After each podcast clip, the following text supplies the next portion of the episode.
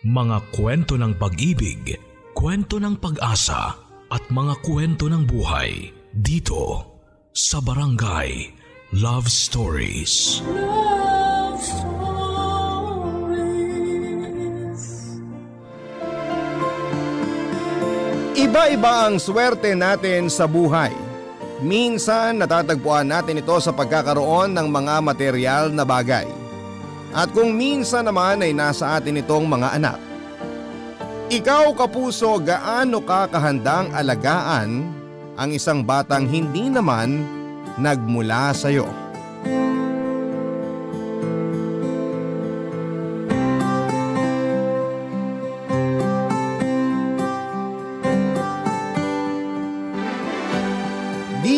Papa Dudut. Magandang araw po sa inyo at sa ating mga kabarangay. Ako po si Bettina, 63 years old, taga Laguna, at noong araw ay nagtatrabaho po ako bilang isang lisensyadong midwife. Pero sa kasalukuyan ay nasa bahay na lamang po ako habang nagbabantay sa munti naming tindahan ng mga anak kong sina Joaquin at Janine. Kasama ang maliit kong apo sa aking panganay.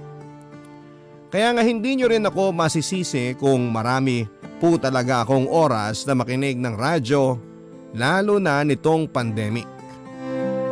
Na siya namang dahilan para madiskubre ko po ang programa ninyo tuwing tanghalian na Barangay Love Stories. Matapos po noon ay hinimok na nga ako ng anak kong si Janine na ibahagi ang kwento ng buhay ng aming pamilya. Bagay na sinang-ayunan ko rin naman dahil nga nami-miss ko na rin ang pagsusulat ko katulad noong nasa high school pa lamang ako. Papa Dudut, meron po akong mister si Marcelito na namatay ng ilang taon matapos makagraduate ang bunso namin. Isa po siyang public school teacher at nagkakilala kami sa outreach ng isang NGO kung saan ay regular kaming nagvo-volunteer. Mabait, magalang at mapagmahal sa mga bata ang namayapa kong sposo. Kaya nga hindi katakataka na kaagad niyang nahuli ang kiliti ko.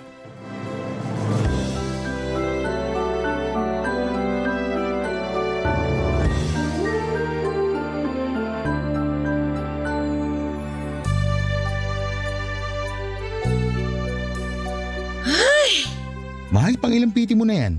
Pangatlo? Pangapat? Pangapat na. Kaso pare-pareho pa rin ang resulta. Negative. Ano bang sabi ko sa'yo? Di ba ayos lang naman kahit wala pa rin? Paano naging ayos ang lahat? Samantalang ilang beses na rin naman tayong sumubok. Kaso hanggang ngayon, bigo pa rin tayo. Hindi pa rin ako nabubuntis. Hindi pa rin kita nabibigyan ng anak, mahal. Wala namang kaso sa'kin kung mabigyan mo ako ng anak o hindi. Pwes, sa akin meron. Malaking bagay na magkaroon tayo ng sariling baby para maging buo na ang pamilya natin. Hindi ka man lang ba nasasabik tungkol sa bagay na yun? Yung co-teachers mo may dalawa o higit pang mga anak, samantalang ikaw, tayo, kahit man lang isa, wala. Nakakainis naman kasing matres to. Ano bang silbi nito kung hindi rin pala kaya magdalang tao? Mahal, alam kong hindi mo ginusto ang bagay na yan. Kaya hindi mo rin dapat sinisisi ang sarili mo. Sinabi mo na salahin nyo rin ang hirap sa pagbubuntis, hindi ba? At tanggap ko kung sakali mangyari rin sa atin ang pinagdaanan ng ibang muntiyahin at pinsan. Pero kahit na, alam mo ba kung gaano na frustrate yung mga tiyahin ko nung hindi man lang sila mabuntis? Yung iba pa nga sa kanila hiniwalayan ng mga asawa nila eh. Kung iniisip mo na iiwan kita dahil lang wala tayong sariling anak, nagkakamali ka, mahal. Nasasabi mo lang yan kasi naaawa ka sa akin. Alam ko, mahal, kung gaano mo ka gustong magkaroon din ng sariling anak. Kitang-kita ko yung pagmamahal mo sa mga estudyante mo na para bang ikaw yung tatay nila. Alam ko rin na palaging sumasagi sa isip mo na ano kaya ang pakiramdam kung meron kang anak, di ba? Ganon din yung nararamdaman ko. Yun bang tipong umaapaw sa kaligayahan ng puso ko kapag matagumpay kong natutulungang magsilang ng kanilang sanggol yung mga pasyente? Tapos pagdating sa akin, ganito? Ay... Naniniwala pa rin ako na may dahilan ng Diyos kung bakit natin pinagdadaanan to. Siguro para mas maging matatag ang pagsasama natin bilang mag-asawa. Saka sino ba kasi ang may sabi sa'yo na hindi buo ang munti nating pamilya porke wala tayong anak? Mahal, hindi ang bagay na yun na magiging sukatan para masabi na buo o hindi ang isang pamilya. Naiintindihan ko naman ang ibig mong sabihin. Maniwala ka. Tsaka sinusubukan ko namang huwag mag-isip ng negatibo eh. At hindi pa rin naman ako nawawala ng pag-asa. Siguro may mga pagkakataon lang talagang tulad nito. Alam mo yan, mahal, hindi ako palaging matatag. Kaya nga malaking bagay na nananatili kang malakas kapag saktong ako naman yung nagkataong mahina at may pinagdadaanan. Ganun naman talaga ang mag-asawa, di ba? Sa hirap at ginawa, sa kasiyahan at sa kalungkutan. Basta mahal, palagi mong tandaan, nandito lang ako sa tabi mo. Palagi mo kong isama sa mga pinagdadaanan mo sa buhay. Dahil hindi mo lang yan laban. Laban nating dalawa yan. Sa ngayon, may mga bagay na hindi natin kayang kontrolin. At ang tanging magagawa lang natin ay magtiwala sa Diyos.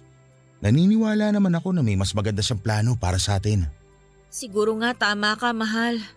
Ipagpasa Diyos na lang natin ang lahat. Kaya huwag ka na masyado mag-isip dyan. Halika, balita ko may magandang pelikula ngayon. Panoorin natin para naman malibang ka. Ay nako, alam na alam mo talaga ang mga hilig ko. Pero mukhang tama ka naman sa mga sinabi mo. Pipilitin kong huwag nang mag-isip ng hindi maganda. Ganyan nga, mahal. Magagandang bagay na lang ang isipin mo. Saka itong gwapong mukha ko na lang ang isip-isipin mo para sumaya ang tunay. Che!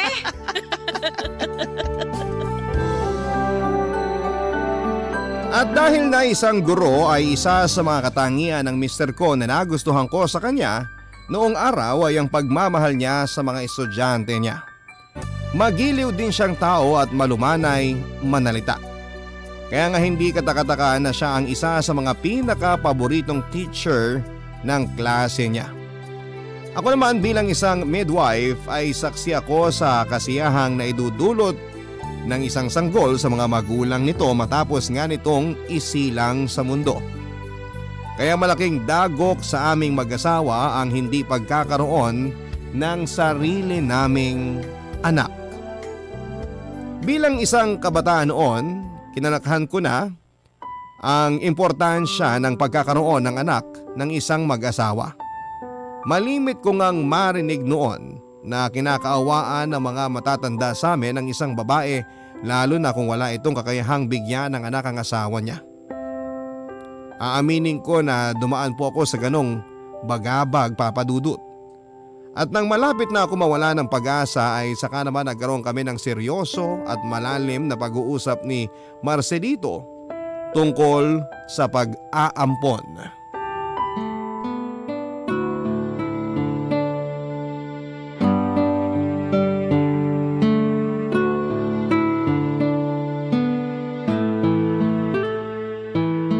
Seryoso ka ba sa gusto mong mangyari, mahal?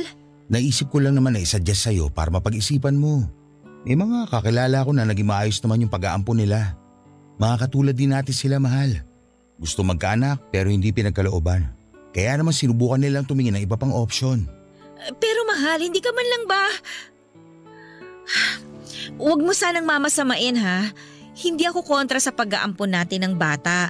Kaya lang ibig sabihin nun parang tinatanggap na rin natin na hindi na nga tayo magkakababy ng sarili. Hindi naman natin inaalis ang posibilidad na baka isang araw, dinggin din ng langit ang pangarap natin magkaroon ng sariling anak. Pero naisip ko lang na habang hindi pa nangyayari yun, bakit hindi natin gawing instrumento ang mga sarili natin? At magsilbi tayong mga magulang sa isang bata na pinagkaitan ng aruga. Mahal, alam ko na mahalaga pa rin na sarili nating dugo at laman ng batang aalagaan natin. Pero hindi rin naman masama kung magiging bukas ang ating puso para sa iba na nangangailangan din ng ating kalinga.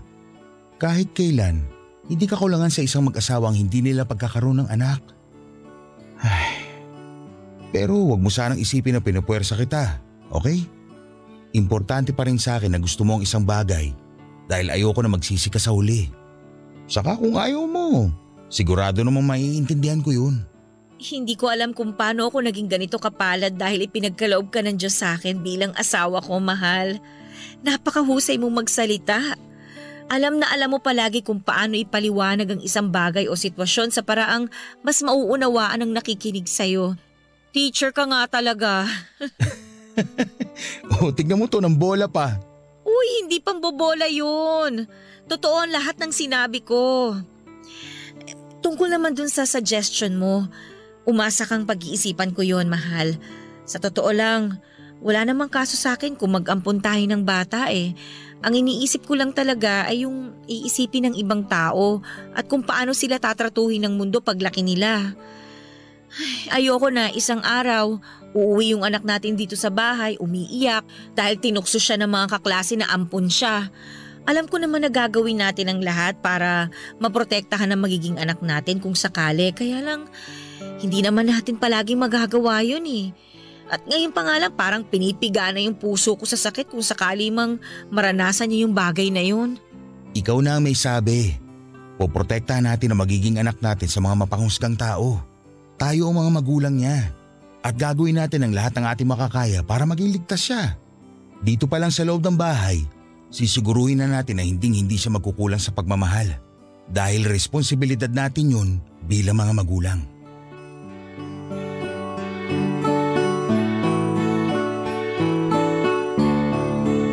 Hindi pa gaanong kamoderno ang panahon namin para matanggap ng karamihan ang konsepto ng pag-aampon, Papa Dudut.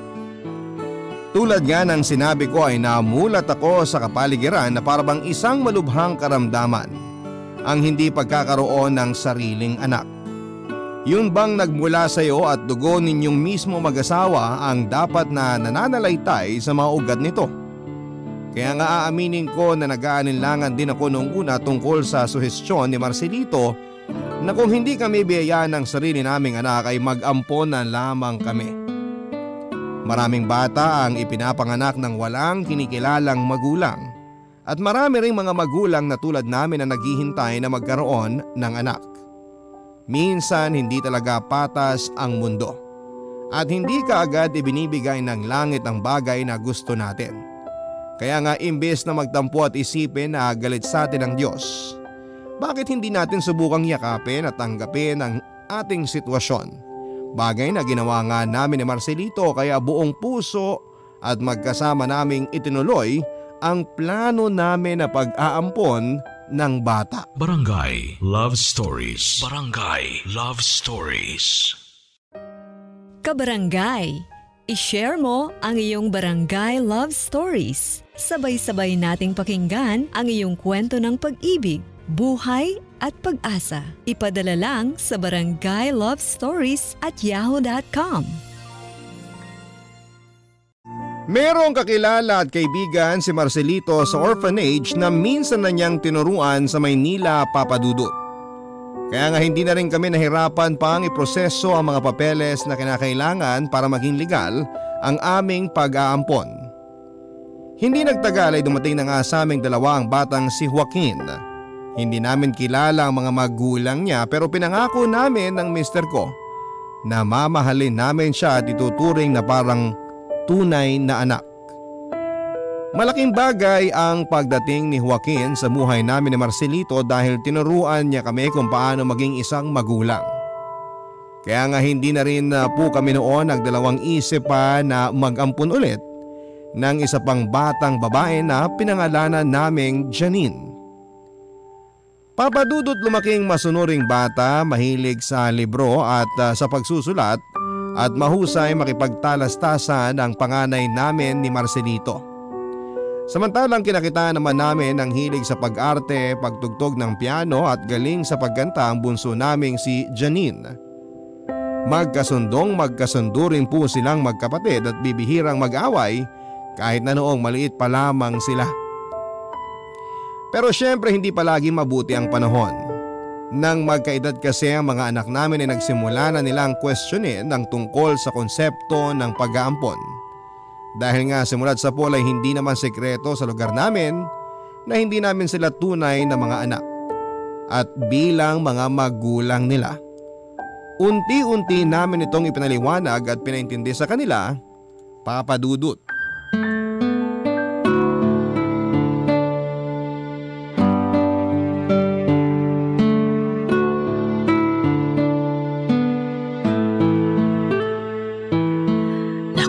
Bango ng tinolang manok. Siguradong mapaparami na naman ang kain ng mag-aama ko. Mahal! Kakain na! Tawagin mo na mga anak natin dahil baka lumamig pa tong sabaw. Sige mahal. Mga anak, kakain na tayo dali. Nagluto na masarap ang mama nyo. Yun, sakto. Gutom na ako.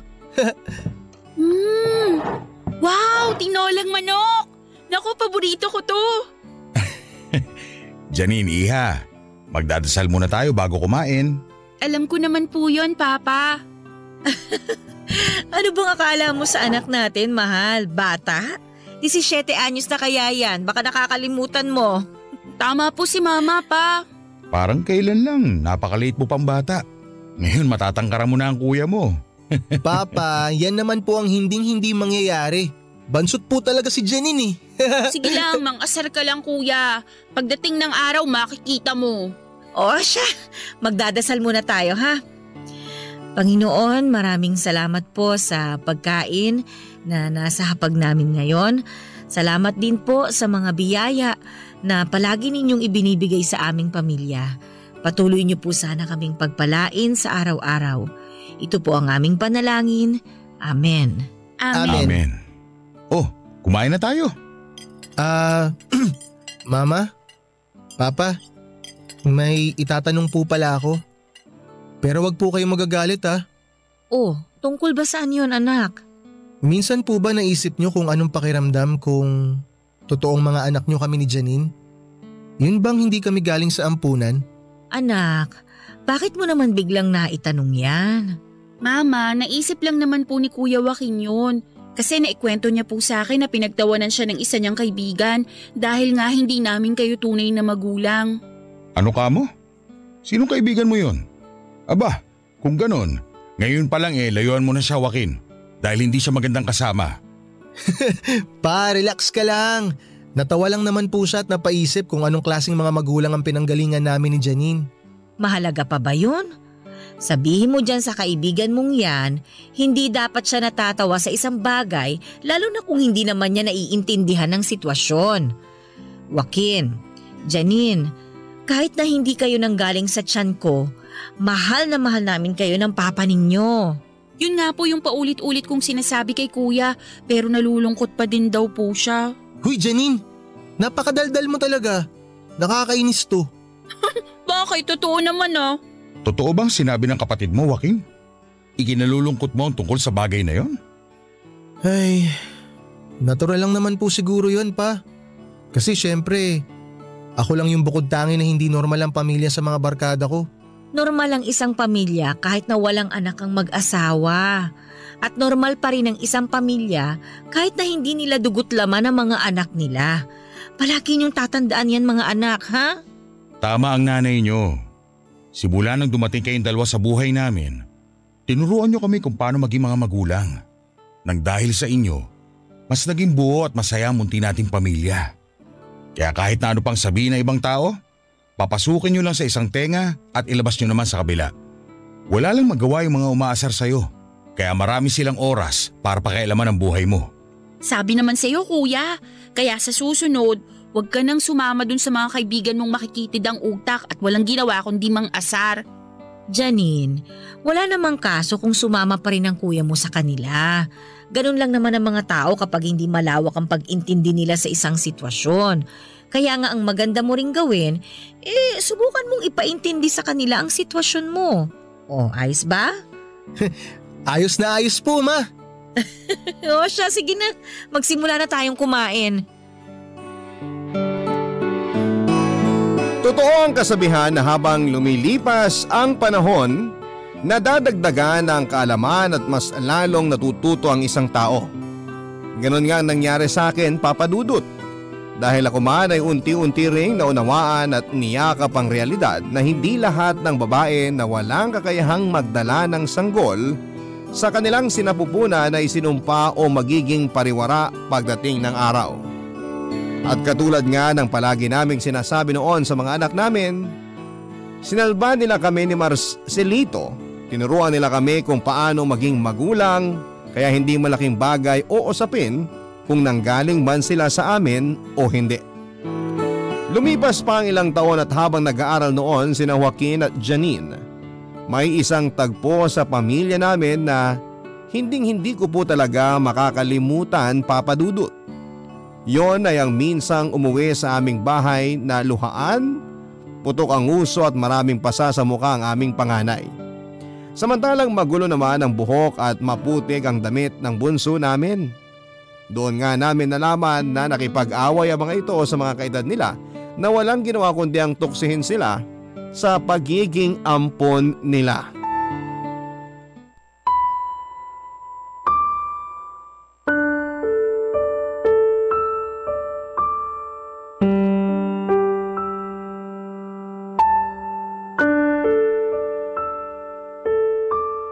Anong sinabi ko tungkol sa pakikipag-away, Joaquin?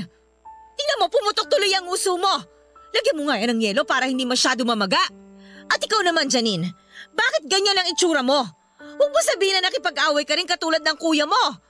Ang bihira naman kayo, oo? Ano na lang ang sasabihin ng papa ninyo pagdating niya rito? Ma, sila naman po kasi ang nauna eh. Gumanti lang po kami ni Janine.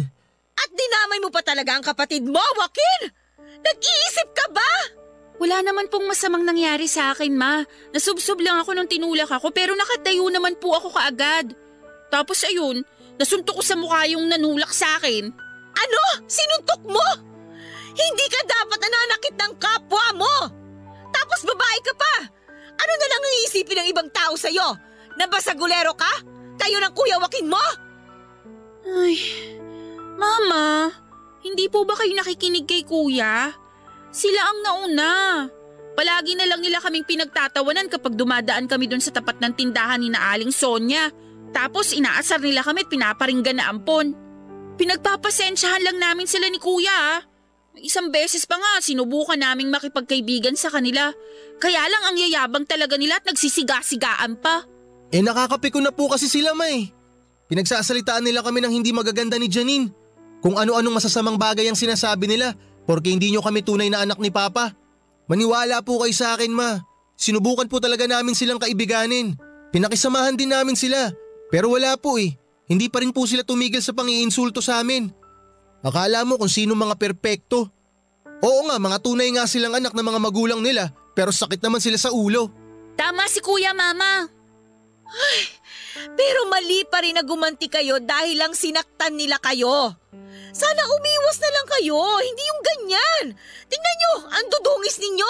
May mga sugat at pasapa kayo. Mga anak naman. Sorry po, Ma. Alam ko po na nag-aalala kayo sa amin ni Janine kaya po kayo nagkakaganyan. Ay, kung tutusin, tama naman po kayo sa sinabi nyo. Na sana imbis na pumatol, umiwas na lang po kami. Hindi natin mapipigilan anuman ang isipin ng ibang tao, lalo na sa inyo. Ang tanging magagawa lang natin, kontrolin ang nararamdaman natin. Kung hindi naman kapaki-pakinabang ang mga sinasabi nila, ay huwag nyo na lang pakinggan. Ay, alam ko na mahirap at may mga pagkakataon talaga na mapipikon kayo. Pero kayo lang din ang talo sa huli kapag pinatulan ninyo yun. Mabuti pang umiwas na lang kayo. Ayoko nakikita kayo na nagkakaganyan. Pero Ma, minsan po kasi kahit anong gawin namin ni Janine na huwag pansinin yung mga pasaring tsaka yung hindi magagandang sinasabi ng ibang tao tungkol sa pagiging ampun namin, hindi pa rin po talaga namin mapigilan na huwag masaktan eh. Marami na rin akong hindi nakasundo sa mga dati kong kaibigan dahil inaasar nila ako na baka raw pag nagka-baby ako, ipaampun ko rin. Kaya para hindi na lumaki pa yung gulo, ako na lang ang umiwas sa kanila. Tandaan ninyo, hindi sila Diyos para idikta kung ano ang mangyayari sa buhay ninyo sa hinaharap. At maling-mali na hinuhusgahan nila kayo ng dahil lang sa mga bagay na hindi nyo naman kontrolado na mangyari. Kahit kailan, hindi sa pagiging magkadugo na susukat ang pagiging pamilya. Mga anak, alam ko na malupit ang mundo sa labas ng bahay natin. At walang kaso sa akin kung paminsan-minsan maaapektuhan kayo. Kahit nangako kami ng papa ninyo noon na poprotektahan namin kayo, darating pa rin talaga ang pagkakataon na katulad nito. Pero palagi nyo pa rin isipin na kahit na anong sama ng turing sa inyo ng ibang tao, palagi pa rin mananaig ang pagmamahal namin sa inyo. Kaya bukas na bukas din ha, samahan ninyo ako sa mga nakaaway ninyo. para naman makausap ko ng masinsina ng mga magulang nila. Ma, hindi nyo na po kailangan gawin yun. Oo nga, Ma. Baka kasi mapaaway lang kayo. Sino may sabi sa inyo na makikipag-away ako? Ha? Hindi dahas ang palaging solusyon sa kahit na anong sitwasyon. Kakausapin ko lang naman sila. Ang kailangan lang nilang gawin ay makinig. Siyempre, masakit para sa aking malaman na pinagsasalitaan ng masama ng ibang tao ang mga anak ko tungkol sa bagay na hindi naman nila ginusto at kontrolado. Kaya nga matapos ang pag-uusap namin yon ay niyakap ko ng mahigpit ang mga anak ko at pinangako sa kanila na wala ng sino man sa mundo ang maaaring humusga at manakit sa kanila. Pero aaminin ko, Papa Dudut, na kahit na anong tatag kong huwag umiyak ng mga panahong yon, ay natagpuan ko rin ang aking sarili na humihikbi sa bisig ng Mr. Kong si Marcelito.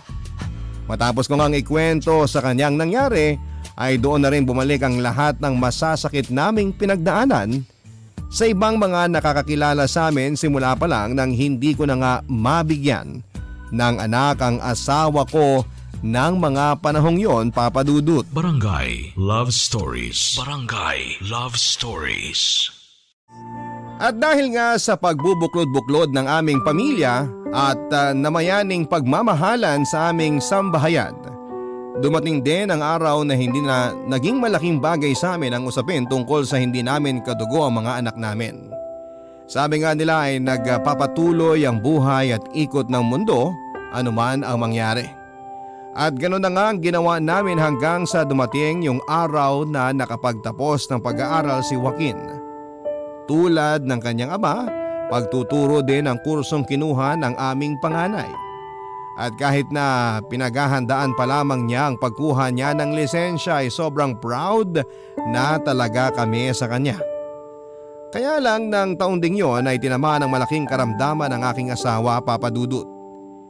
Nagsimula lang yon sa panghihina niya isang araw at nang dalhin namin siya sa doktor ay nadiskubre naming may sakit na pala siya sa bato. Yun din ang dahilan kung bakit mas maraming araw na nananatili lang si Marcelito sa bahay kesa pumasok sa paaralan para makapagturo.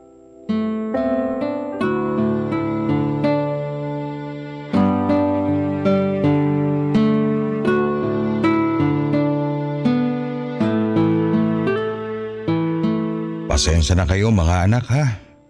Kung hindi siguro ako nagkasakit, wala sana tayong malaking gastusin ngayon. Papa, wag niyo na pong isipin yun. Ang mahalaga po, bumuti ang kalagayan niyo at gumaling kayo ng tuluyan. Tama po si Kuya pa. Oh, narinig mo ba ang sinabi ng mga anak mo, mahal? Kaya nga kung ako sa'yo, magpalakas ka. Kumain ka ng masusustansyang pagkain at magpahinga katulad ng bili ng mga doktor sa'yo. Sa totoo lang, nangangalay na nga likod ko sa kakahiga. Namimiss ko na ang pagtuturo. Ilang taon na lang malapit na ako magretiro. Kaso nang dahil sa pagkakasakit ko, baka mapaaga pa yata. Alam namin ng mga anak mo kung gaano mo kamahal ang pagiging guro. Kaya nga tingnan mo si Joaquin. Sumunod sa yapak mo. Isa na rin siyang teacher na katulad mo, mahal. Kaya nga ipinagmamalaki ko ang panganay natin.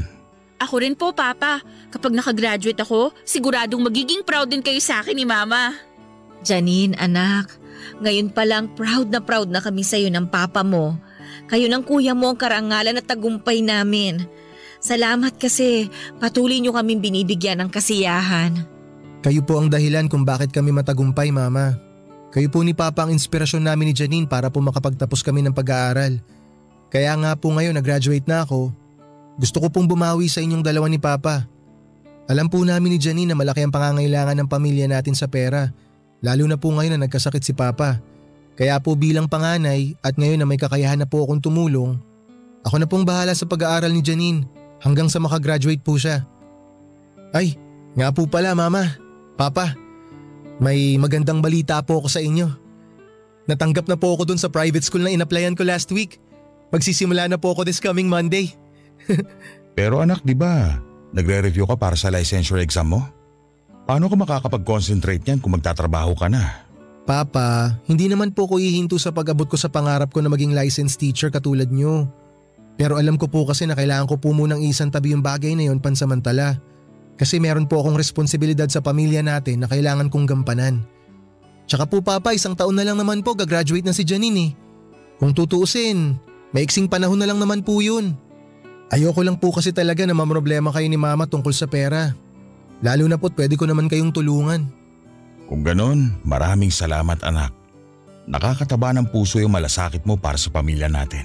Hindi ko po kayang talikuran ng mga taong nagmamahal sa amin ng husto ni Janine, Papa. At kayo po yun ni Mama. Alam ko po na pagsubok lang po itong nangyayari sa atin at malalampasan din po natin to. Basta wag lang po tayong mawawala ng pag-asa na magiging maayos rin po ang lahat sa huli. Tama po si Kuya. Patuloy pa rin po kaming magsisikap sa buhay at mga career namin. Hindi lang para sa mga sarili namin, kundi lalong-lalo na po para sa inyo. Ito na rin po ang paraan namin ng pagtanaw ng utang na loob sa walang hanggang pagmamahal na ibinigay at ibinibigay niyo sa aming magkapatid kahit na hindi niyo kami totoong mga anak. Sa puso at isip namin ng papa niyo, tunay na mga anak namin kayo. Kaya maraming salamat sa dedikasyon at pagmamahal ninyo sa pamilya natin. Wala kaming ibang hangad, kundi ang patuloy ninyong pagtatagumpay sa buhay, mga anak. Nasa 3 taon na sa kolehiyo sa kursong filmmaking ang bunso naming si Janine. At habang nalalapit na ang kanyang pagtatapos, mas lumaki naman ang aming mga gastos. Nagsimula na rin noong magdialysis si Marcelito kaya naman dumating sa punto na nasaid ng ipon namin. Hindi na rin naging sapat ang kinikita ko sa maliit na klinik na pinagtatrabahuhan ko bilang isang midwife. Lalo pat meron ng malalaking ospital sa aming lugar kung saan ay mas pinipili ng karamihan sa mga nanay na doon na manganak. Kaya nga malaking bagay ang pagbobolontaryo ng panganay naming si Joaquin na magtrabaho habang nagre-review para sa kanyang licensure exam sa pagkaguro para naman matustusan ang gastusin ng kapatid niya sa paaralan Papa Dudut. Hindi nga nagtagal ay nakapagtapos din si Janine na may karangalan. Tapos nakapasa naman si Joaquin sa exam niya at naging lisensyadong guro. Nang magsimula ng magturo sa isang pampublikong paaralan ng panganay namin, nag-umpisa naman ang career ng aming bunso sa industriya ng filmmaking. Kaya lang habang nasa kasagsagan ng mga karera nila ang mga anak namin, ay bigla namang namaalam sa aming pamilya ang aking asawa.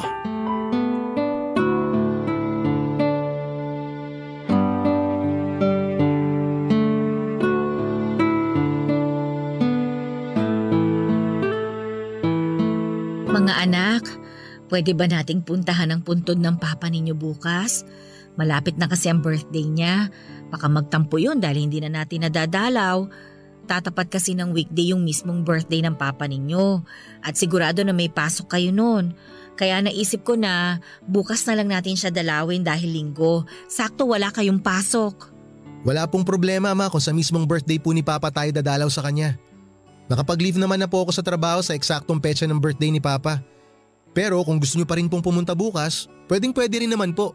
Ako rin po ma, nakalive na sa trabaho sa birthday ni Papa. Alam po namin ni Kuya na miss niyo na si Papa. Kami rin po ma, miss na namin siya. Ay, paano po kaya no? Kung hanggang ngayon buhay pa rin si Papa at magkakasama pa rin tayo? Nako, sigurado na lalong ikagagalak ng puso ni Marcelito na makitang nagtatagumpay kayong magkapatid sa buhay ninyo. Pero kahit na wala na siya ngayon, alam ko, nararamdaman ko na masayang-masaya siya. Mahal na mahal namin kayo ni Janine, ma. Naging mabuting huwaran po kayong dalawa ni Papa sa buhay namin. Salamat po sa pagmamahal ninyo sa amin, ma. Maswerte po kami kasi kayo po ni Papa ang naging mga magulang namin. Ilang beses ko bang dapat sabihin na kami ng Papa ninyo ang maswerte dahil dumating kayong dalawa sa buhay namin? Maraming beses na po. Hindi na nga po namin mabilang. At hindi ako magsasawa na sabihin ang bagay na yon hanggat nabubuhay ako sa mundong ito. At alam ko na kahit si Marcelito ay sasang-ayunan ako. Ma, kahit na po may sarili na kaming pamilya ni Janine, hindi po namin kayo makakalimutan ni Papa. Sana talaga, no? Pwede tayo magsama-sama habang buhay. Ay, bigla ko po tuloy naalala yung araw na namatay si Papa. Pakiramdam ko po, may parte ng puso ko na kasama niyang nilibing. Sana may paraan para hindi na kayo mawala sa amin ni Kuya. Sana pwede tayong mabuhay ng mas matagal. Sana wala nang magkakasakit sa atin. At sana, hindi na rin dumating yung araw na magkakahiwalay po tayo. Mga anak, may dahilan ng Diyos kung bakit pinagpahinga na niya ang papa ninyo. Meron din siyang plano kung sakaling ako naman ang kukunin niya. Basta, palagi niyo lang tandaan na kahit hindi na tayo magkakasama sa mundong to, hindi pa rin mapuputol ang ugnayan natin bilang isang pamilya. Kahit kailan, hindi ko makakalimutan yung araw na dumating kayo sa amin. Simula noon, ipinangako ko na sa may kapal na aalagaan ko kayo, mamahalin at ituturing na tunay na mga anak. Hindi man kayo nang galing sa akin, pinaramdam niyo naman sa akin kung paano maging isang ina. At sapat na ang bagay na yon para mag-umapaw sa labis na kasiyahan ng puso ko. Mahal na mahal ko kayo, mga anak. Mas mahal po namin kayo, Ma. Payakap nga po. Nakakamiss naman po maglambing sa inyo, Ma. Uy, ako rin. Isali niyo ako sa yakapan na yan. Naku, mga anak ko, ang lalaki na. Parang nung araw pareho pa kayong bansot. Ang alam ko po si Janine lang ang bansot sa amin eh. Excuse me, Kuya, mas matangkad na ako sa iyo ngayon ng 1 inch. Wow, nasukat mo pa yun? Siyempre no, matagal ko kayang hinintay yung araw na mas tumangkad ako sa iyo.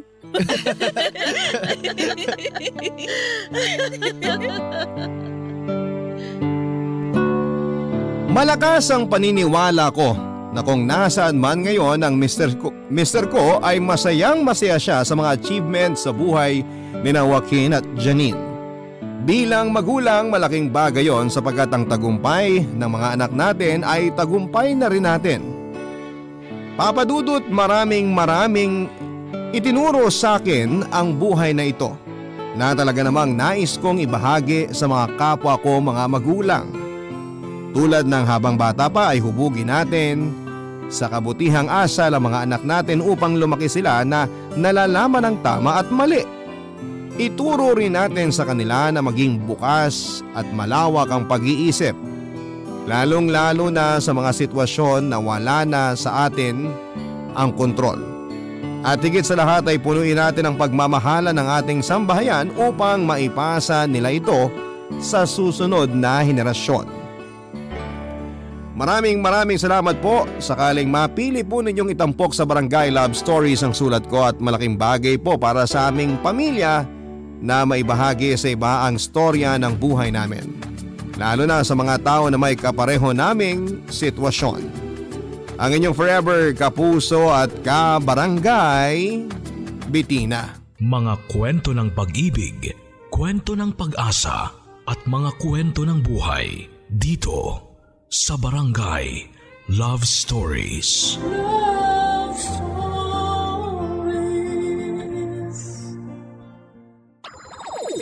Nagustuhan ng iyong napakinggan? Ituloy yan via live stream sa www.gmanetwork.com/radio.